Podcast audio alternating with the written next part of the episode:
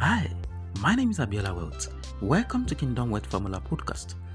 Today we continue our teaching series caption Inheritance, Understanding, Building and Transferring Financial Legacy. We continue to look at ways to raise financially educated children. And in the last episode, I said you should teach them how to work for money. When you teach them that, it will make them to know that there is dignity and reward in labor. When they have opportunity to work for money on their own, they will develop the consciousness of the reward that comes from labor. So tomorrow, they will not become lazy and people that will be looking for money that they have not worked for.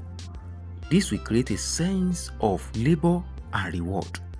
And it will also give them a sense of ownership, as we have said earlier, in whatever they are earning through the work that you are giving them to do. Another thing you need to do for you to raise financially educated children is to get them involved in your business early.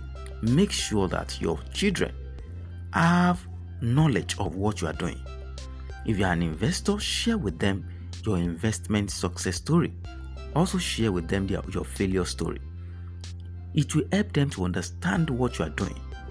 And when they grow up, even when they don't go in the line of your own investment or business, they can use every information that you have given to them to be able to work on their own business or investment platform too, to make them to thrive and to become financially buoyant in life. We continue from here tomorrow. God bless you. Stay connected.